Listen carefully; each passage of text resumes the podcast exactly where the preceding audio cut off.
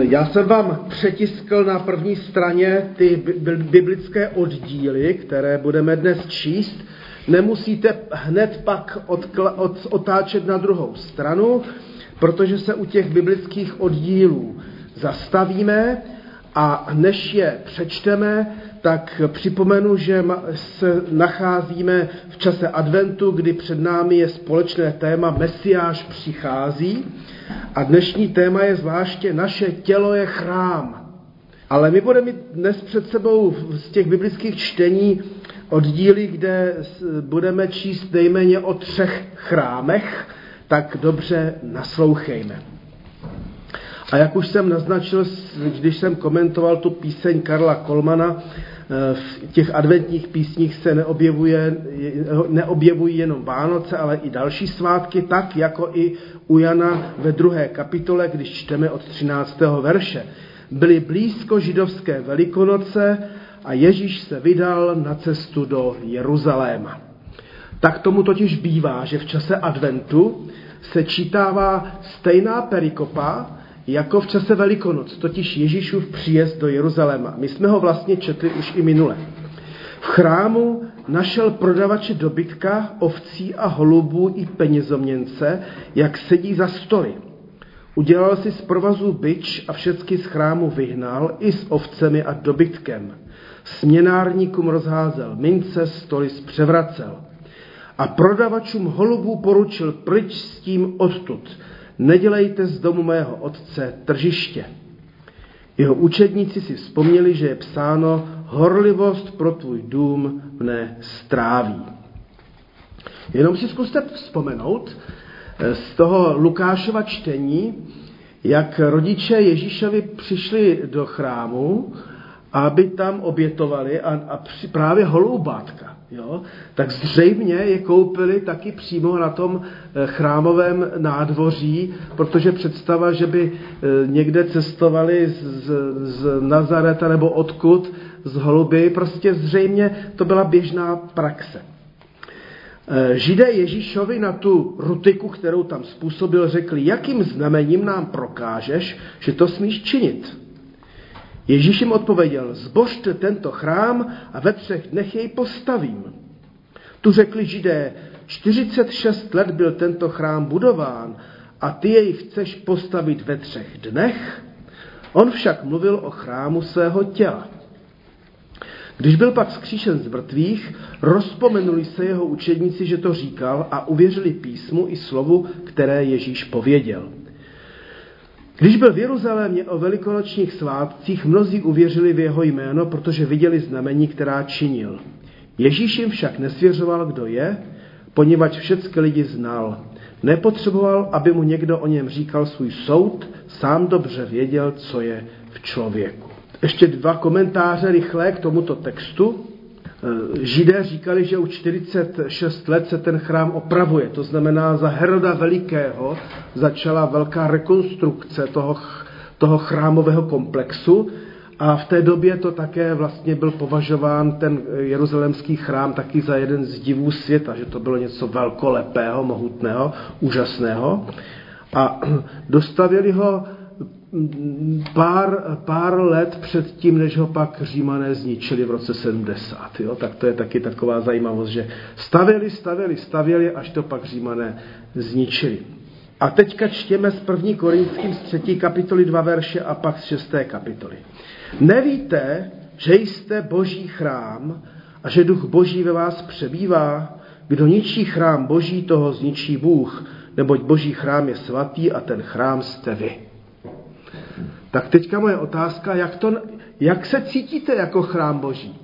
Jak si, to, jak si to prožíváte? Nemusíte odpovídat, jenom je to takové pro, pro vás teďka, pro vnitřní naladění a pro promyšlení, pro cítění. Ten chrám boží jste vy. A v šesté kapitole první korinským eh, je to řečeno takto. Nevíte, že vaše těla jsou údy kristovými? Takže nejen chrám, ale jste kus Krista. Máte, máme tedy z údu Kristových učinit údy nevěstky? Tam se ptá, to si pak vyložíme, proč A poštol Pavel, no rozhodně ne, což nevíte, že se od, kdo se oddá nevěstce, je s ní jedno tělo, je přece řečeno, budou-li ti dva jedno, budou ti dva jedno tělo. Kdo se oddá pánu, je s ním jeden duch. Varujte se smilstva žádný jiný hřích, kterého by se člověk dopustil, netýká se jeho těla. Kdo se však dopouští smilstva, hřeší proti vlastnímu tělu. Či snad nevíte, že vaše tělo je chrámem Ducha Svatého, který do vás přebývá a jejíž máte od Boha? Nepatříte sami sobě. Bylo za vás zaplaceno výkupné, proto svým tělem oslavujte Boha. Mně se to moc líbí, jak ten apoštol Pavel eh, argumentuje, ještě si znovu vyložíme proč, že vlastně těm křesťanům klade takovou jako až bezítkovskou otázku, což pak to nevíte, nebo jste zapomněli, že jste chrámem Ducha Svatého. A moc se mi líbí, jak to křesťanství je takové zemité. Že to není hlavně takové nějaké duchovní povznášení se, ale tím svým tělem, jak pečete cukroví, jak někoho navštívíte, jak někomu stisknete ruku, jak někoho obejmete, jak někomu napíšete e-mail nebo pohled napíšete, jo, tak svým tělem oslavujte Boha. To jsem chtěl číst na začátek ještě a trošku to okomentovat. A než se dostaneme k výkladům, takže na úvod, Pán Ježíš Kristus, když kázal v chrámovém nádvoří, tak ty lidi dost často nadzvedl a rozšířil nebo rozhodně zaujal a měli dojem, že se dotýká toho nejsvatějšího, čeho se dotknout nikdo nesmí. Zbožte tento chrám ve třech dnech, jej postavím. A oni to chápali, že to je teda ten chrám jeruzalémský, ale Jan, který to pak napsal, tak to komentuje, on však mluvil o chrámu svého těla.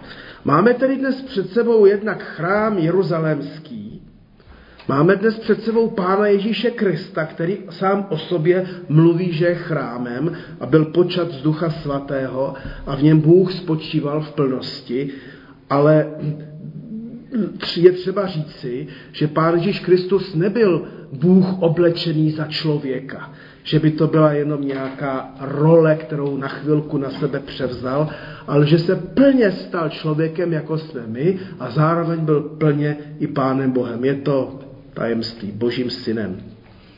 Ale zároveň myslíme na to, jak se pohoršili, že by někdo mohl sáhnout na takovou svatost, jako je chrám hospodinův, tak pamatujeme přes celou biblickou hodinu, že každý z nás jsme chrámem Ducha Svatého.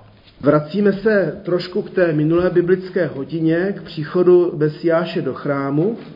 Vracíme se k tomu, že Pán Ježíš v tom chrámu udělal takovou trošku rutiku, několik výmluvných reformačních očistných gest s byčem v ruce. V, u Lukáše, Marka a Matouše tam byč v ruce nemá. Jan popisuje, že teda si udělal důdky a že teda ta jeho exekuce očistná byla dost tedy razantní. S tím teda taky možná souvisí i to, a to je moje poznámka, kterou nemám napsanou, s tím souvisí i to, čemu se někdy v církvi říká nepopulárním slovem kázeň v církvi.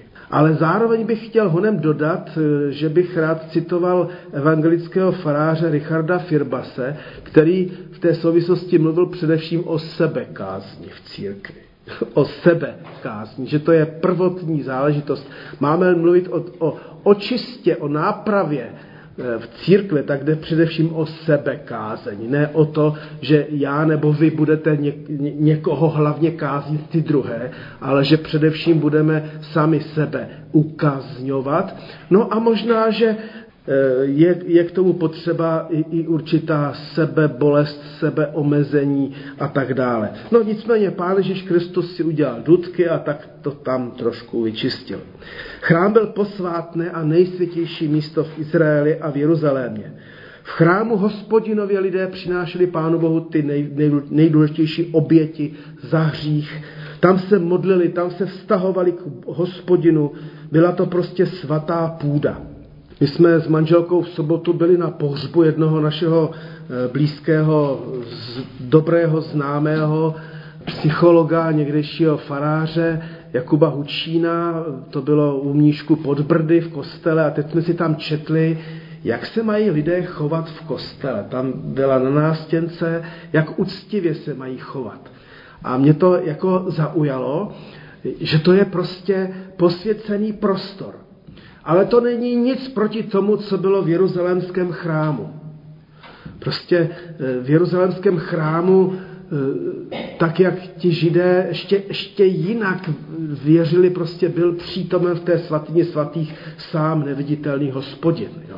Dnes je nám připomenuto, že Ježíš ale mluvil více o sobě samém, o svém těle, jako o chrámu, než o stavbě a rekonstrukci, která začala za Heroda Velikého.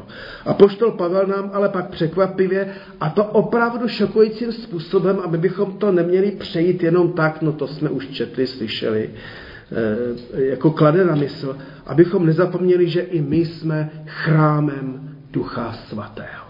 Že když se podíváte na své ruce, když se podíváte do zrcadla, ejhle chrám hospodinův. Jo?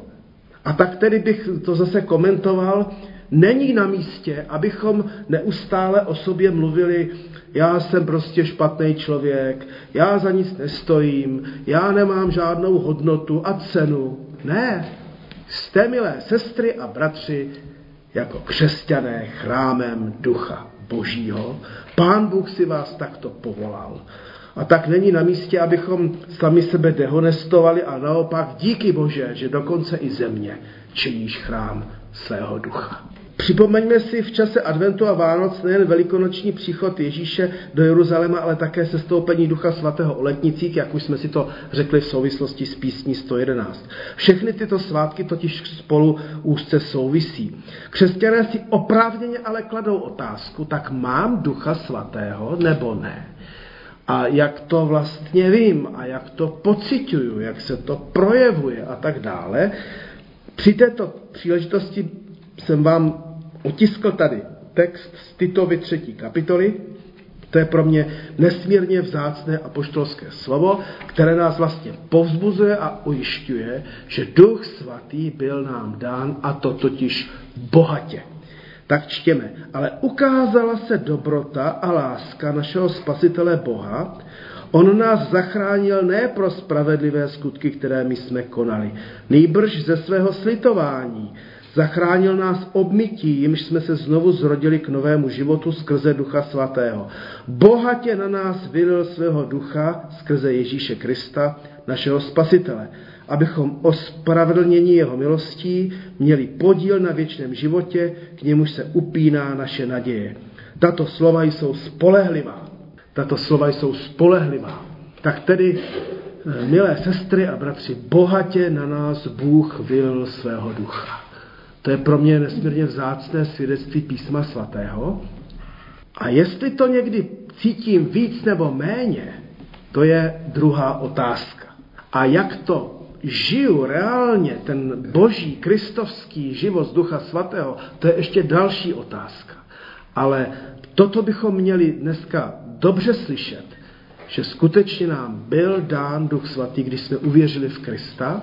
A to, že jsme uvěřili v Krista, nesouviselo s tím, jak jsme byli hodní a charakterní a zbožní. Z pouhé milosti a lásky. Tak, jako spásu člověk přijímá vírou a skrze výraz, víru stejně i skrze víru a vírou přijímá Ducha Svatého.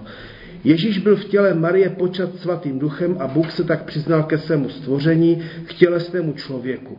Ježíš byl chrámem hospodinovým a my máme vzít vážně, že i my jsme chrámem stejného ducha. Máme to vzít vážně v čase a v prostředí, ve kterém žijeme. Toto je to úžasné poselství Vánoc.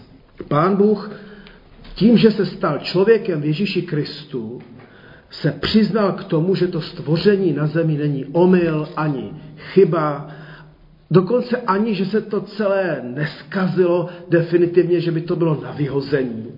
Naopak, pán Bůh se přiznal k tomu stvoření i k nám, ke každému, protože mu za to stojíme. Celý ten vesmír spolu s námi, pánu Bohu stojíme za to, aby Bůh byl s námi aby, aby byl v nás, abychom i my byli chrámem Ducha Božího.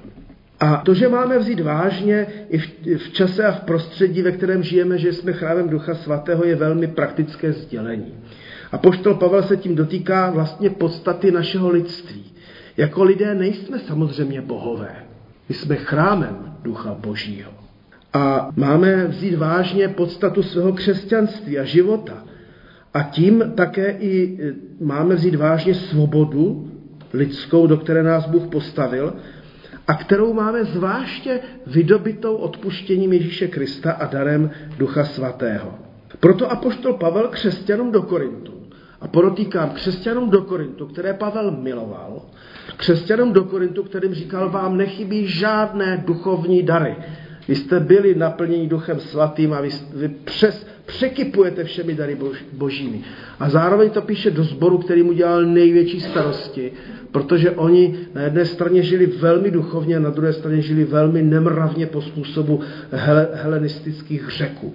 Tak jim píše, proto, že máte Ducha Svatého, protože jste křesťané, proto, že vaše těla jsou chrámem Ducha Svatého, všechno je vám dovoleno. On to vztahuje na sebe. Všechno je mi dovoleno. Ano, ale ne všechno mi prospívá. Všechno je mi dovoleno, ano, ale ničím se nedám zotročit, dodává. Takže Pavel vlastně si uvědomuje, že jako, jako boží dítě, jako člověk naplněný duchem, jako je tak svobodný, že si může uvědomit, že ne všecko je k užitku, co se mu nabízí, že ne všechno je k prospěchu a že rozhodně je tady kolem nás spousta věcí, které nás, z nás můžou udělat znovu otroky, ale protože má plnost Ducha Svatého, tak se může nechat nezotročit, nemusí podléhat každému pokušení. S problematikou svobody se prostě vyrovnává každý člověk, včetně nás křesťanů. Nepochybně i, i nás se občas dotýká pokušení zachovat se své volně, tedy v vozovkách svobodně, tak jak prostě já chci, že jo. Bez ohledu na boží slovo, bez ohledu na mínění církve, bez ohledu na mínění bratří a sester, bez ohledu na hlas svědomí, bez ohledu na hlas ducha svatého. Prostě takovými lidé jsme, že se to v nás pere. Ale je dobře říci, že pokušení není žádný hřích, Pokušení vlastně je docela běžná situace, které čelíme víceméně denodenně. Problém je, co s tím uděláme. A také tedy my musíme podstupovat zápas o dobrý život ve svobodě, o dobrý život těch, kteří jsou chrámem Ducha Svatého. Aby lidé, kteří, kterým to sice nebudete říkat, že jste chrám Ducha Svatého, aby se přesto skrze vás se svatostí a skrze mě se svatostí Ducha vlastně setkávali.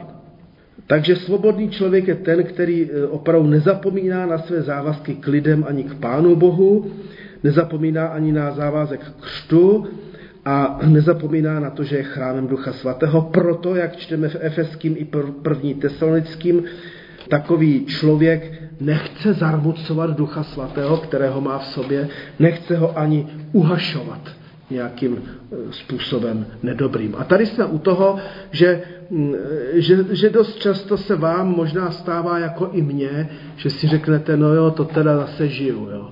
Tak to, to vůbec nevypadá na chrám Ducha Božího, to, to, to, co zrovna já produkuju. To je tím, že Pána Boha v sobě zarmucujeme, že Ducha Svatého v sobě uhašujeme. Nicméně eh, Pán Ježíš Kristus, a to čteme v těch nádherných textech Izajáše, doutnající knot neuhasí. Jo, tak dokud jsme ducha boží na nalomenou třetinu nedolomí, ale v tomto případě se mi líbí ten knot trošku víc, protože jsme-li, uhašujeme-li ducha svatého, tak dokud to doutná, tak je to dobrý a ještě se to dá rozfoukat. Naše tělo je chrám Ducha Svatého a poštol Pavel nám tedy vyřizuje, já to teďka velmi zkrátím a, a bude to dynamičtější. Korinčtí totiž si mysleli, tak jako správní řekové vychovaní svou filozofií, že je úplně jedno, jak se v tom těle chováme, že podstatná je ta naše čistá svatá dušička a duše. A že to, jak jednáme, jak žijeme ve svém těle, nemá žádný dopad na naši duši. Proto vlastně pro ně, pro ty e, řecké chlapy, byla jedna věc, jak oni duchovně smýšleli a druhá věc, jestli chodili do nevěstinců, kde e, se radovali s prostitutkami. Prostě to byla jedna věc, která se týkala těla, mohli bychom říci, jestli se doma přejídáš nebo po hospodách piješ, to je prostě jiná záležitost, ale důležitá je tvá duše. Jo? A najednou apoštol Pavel jim ale říká, no ale pozor, to tak opravdu není.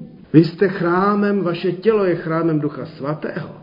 v křesťanství a v židovství není rozdíl ta naše svatá duše a hříšné tělo. Jo? Tak už, aby to hříšné tělo konečně šlo do hrobu a naše svatá duše do nebe. To tak vlastně není. Neboť my přece vyznáváme víru těla z mrtvých skříšení. K tomu se ještě dostaneme. Moc se mi líbí, že svatý František z Asisi nazýval své tělo bratrem oslem. Bratr osel. A on měl teda i bratr slunce, tady se můžeme dostat k tomu, co, co, co Iva naznačovala. A mně se prostě líbí, že ten osel má taky své potřeby, že jo, a má, a má nějaké, je taky někdy takový tvrdohlavej a tak dále, ale to tělo je prostě bratr osel, o které je třeba se starat. A v tomto případě ten bratr osel je taky chrámem Ducha Svatého. Takže člověk toho bratra osla musí brát vážně, ale, ale zase ne zase tak až moc, aby každé jeho žádostivosti prostě vyhověl. Tudíž je podstatné a důležité, abychom eh, nezapomínali a nenechali si vzít z paměti zmysly. I já jsem chrám Ducha Svatého.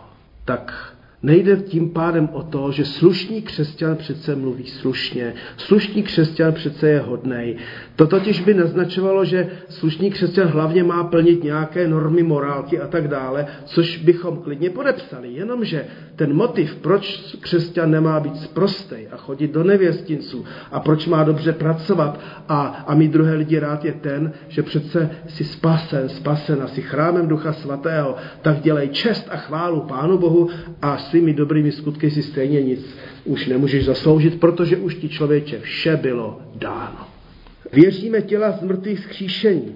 To je naše vyznání, eh, kdy Bůh, který skřísil pána, skřísí svou mocí i nás.